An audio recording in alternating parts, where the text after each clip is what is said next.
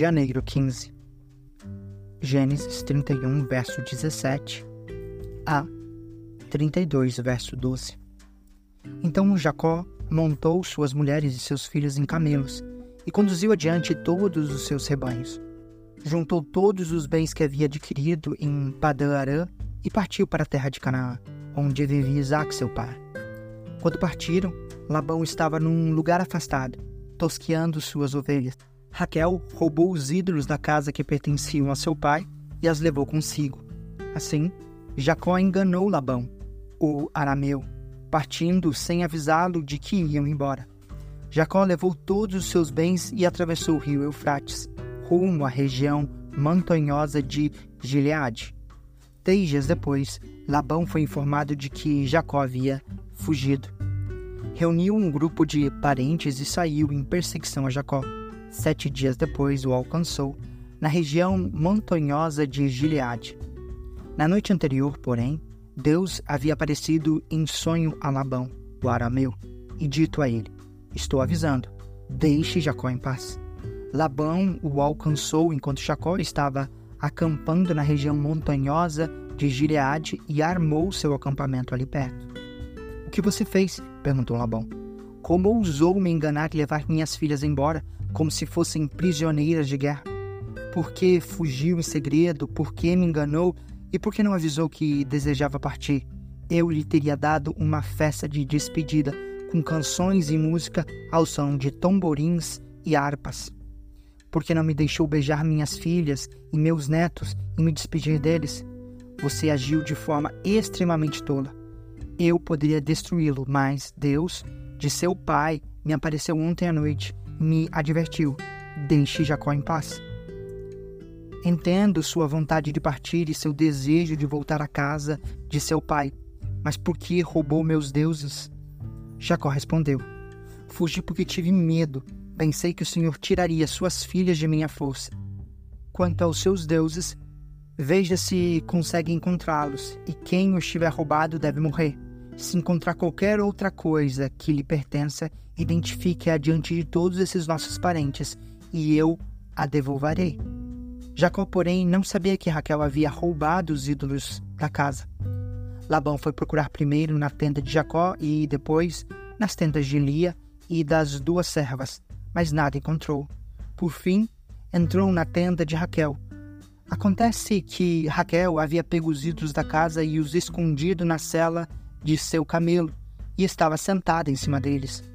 Quando Labão terminou de vasculhar toda a sua tenda sem encontrar os ídolos, Raquel disse ao seu pai: Por favor, perdoa-me por não me levantar para o Senhor, mas estou em meu período menstrual. Labão continuou a busca, mas não encontrou os ídolos da casa. Jacó se enfureceu e discutiu com Labão. Qual foi o meu crime? perguntou ele. O que eu fiz de errado para o Senhor me perseguir como se eu fosse um criminoso? O Senhor vasculhou todos os meus bens. Por acaso encontrou algum objeto que lhe pertence? Coloque-o aqui diante dos nossos parentes, para que todos vejam, para que eles julguem entre nós dois. Estive vinte anos com o Senhor cuidando de seus rebanhos. Ao longo de todo esse tempo, suas ovelhas e cabra nunca abortaram. Não me servi de um carneiro sequer de seu rebanho para alimento, quanto algum deles eram despedaçados por um animal selvagem, eu nunca lhe mostrava a carcaça. Não, eu mesmo marcava com prejuízo. O Senhor me obrigava a pagar por todo animal roubado, quer à plena luz do dia, quer na escuridão da noite. Trabalhei para o Senhor em dias de calor escaldante e também em noites frias e insones. Sim, por 20 anos trabalhei feito um escravo em sua casa. Trabalhei 14 anos para suas duas filhas e depois mais seis anos para formar meu rebanho e dez vezes o Senhor mudou o meu salário. De fato, se o Senhor do meu pai não estivesse comigo, o Deus de Abraão e o Deus temível de Isaac, o Senhor teria me mandado embora de mãos vazias. Mas Deus viu como fui maltratado, apesar do meu árduo trabalho. Por isso, ele lhe apareceu na noite passada e o repreendeu.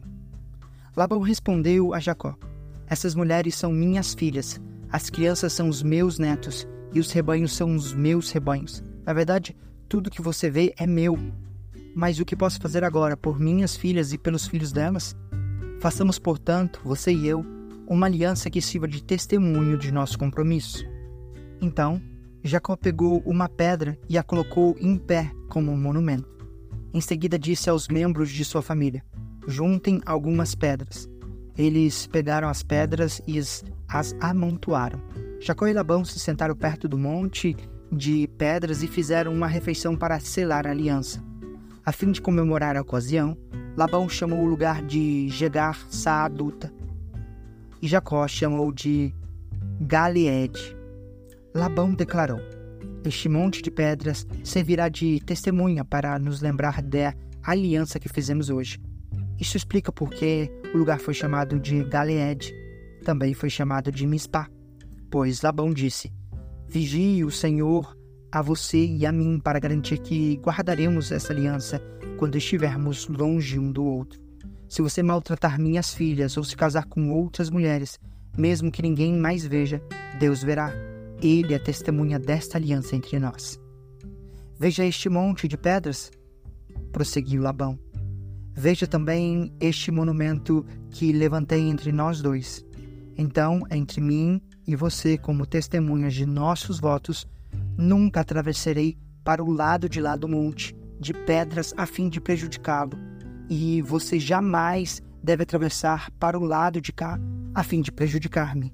Invoco o Deus de nossos antepassados, o Deus de seu avô Abraão e o Deus do meu avô Naor, para que sirva de juiz entre nós. Assim, diante de Deus temível de seu pai Isaque, Jacó jurou respeitar a linha divisória. Então, Jacó ofereceu sacrifício a Deus na montanha e convidou todos para a refeição comemorativa. Depois de comemorarem, passaram a noite ali. Na manhã seguinte, Labão se levantou cedo, beijou seus netos e suas filhas e o abençoou. Depois, partiu e voltou para casa.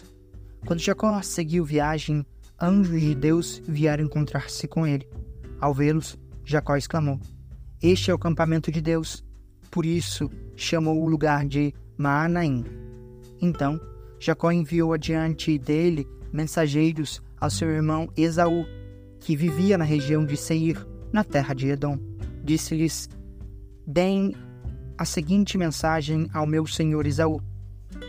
Assim diz seu servo Jacó: Até o momento estava morando com nosso tio Labão, e agora tenho bois, jumentos, rebanhos de ovelhas e cabras, além de muitos servos e servas. Enviei estes mensageiros para informar meu senhor da minha chegada, na esperança de que me receba amistosamente. Depois de transmitirem a mensagem, voltaram a Jacó e lhe disseram: Estivemos com seu irmão Esaú, e ele estava vindo ao seu encontro com um bando de quatrocentos homens. Quando ouviu a notícia, Jacó ficou apavorado dividiu em dois grupos sua família e seus servos, e também os rebanhos, os bois e os camelos, pois pensou: se Isaú encontrar um dos grupos e atacá-lo, talvez o outro consiga escapar. Então Jacó orou: Ó Deus de meu avô Abraão e Deus de meu pai Isaque, ó Senhor, tu me dissestes: volte para sua terra natal, para seus parentes, e prometestes: tratarei bem de você não sou digno de toda a bondade e fidelidade que tens mostrado a mim, teu servo. Quando saí da casa e atravessei o Rio Jordão, não possuía nada além de um cajado. Agora, minha família e meus servos formam duas caravanas. Por favor, salva-me de meu irmão Esaú. Estou com medo de que ele venha atacar tanto a mim quanto as minhas mulheres e meus filhos. Mas tu prometeste Certamente tratarei bem de você e multiplicarei seus descendentes, até que se tornem tão numerosos quanto a areia à beira do mar, que não se pode contar. Mateus 10, verso 24 a 11, verso 6. O discípulo não está acima de seu mestre, nem escravo acima de seu senhor. Para o discípulo é suficiente ser como seu mestre, e o escravo como seu senhor. Uma vez que o dono da casa foi chamado de Beuzebu, os membros da família serão chamados de nomes ainda piores. Não tenham medo daqueles que os ameaçam, pois virá o dia que tudo que está encoberto será revelado, e tudo que é secreto será divulgado. O que agora lhes digo no escuro, anunciem as claras, e o que sussurro em seus ouvidos, proclamem dos telhados. Não tenho medo dos que querem matar o corpo, eles não podem tocar na alma. Temem somente a Deus, que pode destruir no inferno tanto a alma quanto o corpo. Quanto custam dois pardais? Uma moeda de cobre? No entanto, nenhum deles cai no chão sem o conhecimento de seu pai.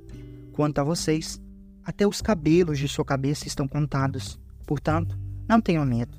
Vocês são muito mais valiosos que um bando inteiro de pardais. Quem me reconhecer em público, aqui na terra, eu reconhecerei diante de meu Pai no céu. Mas quem me negar aqui na terra, eu também o negarei diante de meu Pai no céu. Não imaginem que vim trazer paz à terra. Não vim trazer paz, mas a espada. Vim para pôr o homem contra seu pai, a filha contra sua mãe e a nora contra sua sogra. Seus inimigos estarão em sua própria casa. Quem ama seu pai ou sua mãe mais que a mim não é digno de mim. E quem ama seu filho ou sua filha mais que a mim não é digno de mim.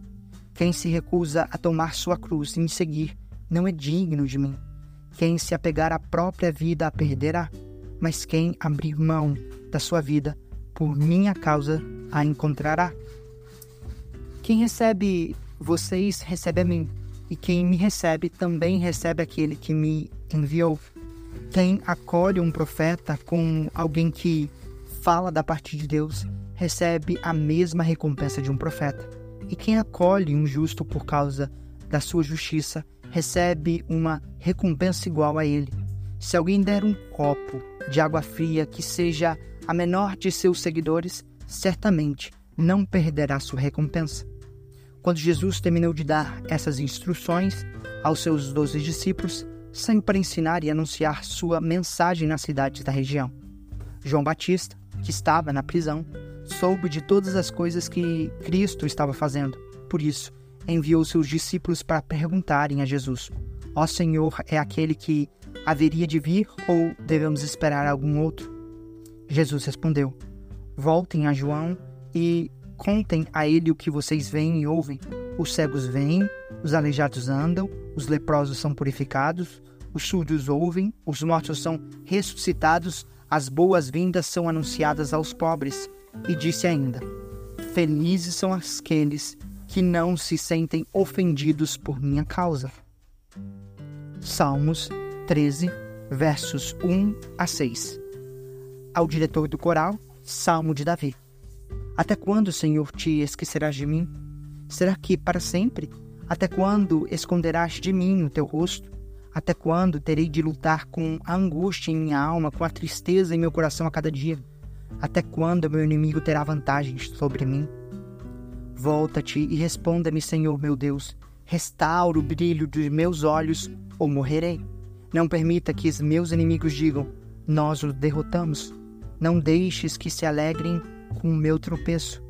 Eu, porém, confio em teu amor, pois teu livramento me alegrarei cantarei ao Senhor, porque Ele é bom para mim. Provérbios 3, versos 16 a 18. Com a mão direita, ela oferece vida longa, com a esquerda, riqueza e honra. Ela o guiará por estradas agradáveis. Todos os seus caminhos levam à vida de paz. A sabedoria é a árvore da vida para quem dela toma posse. Felizes os que se apegam a ela com firmeza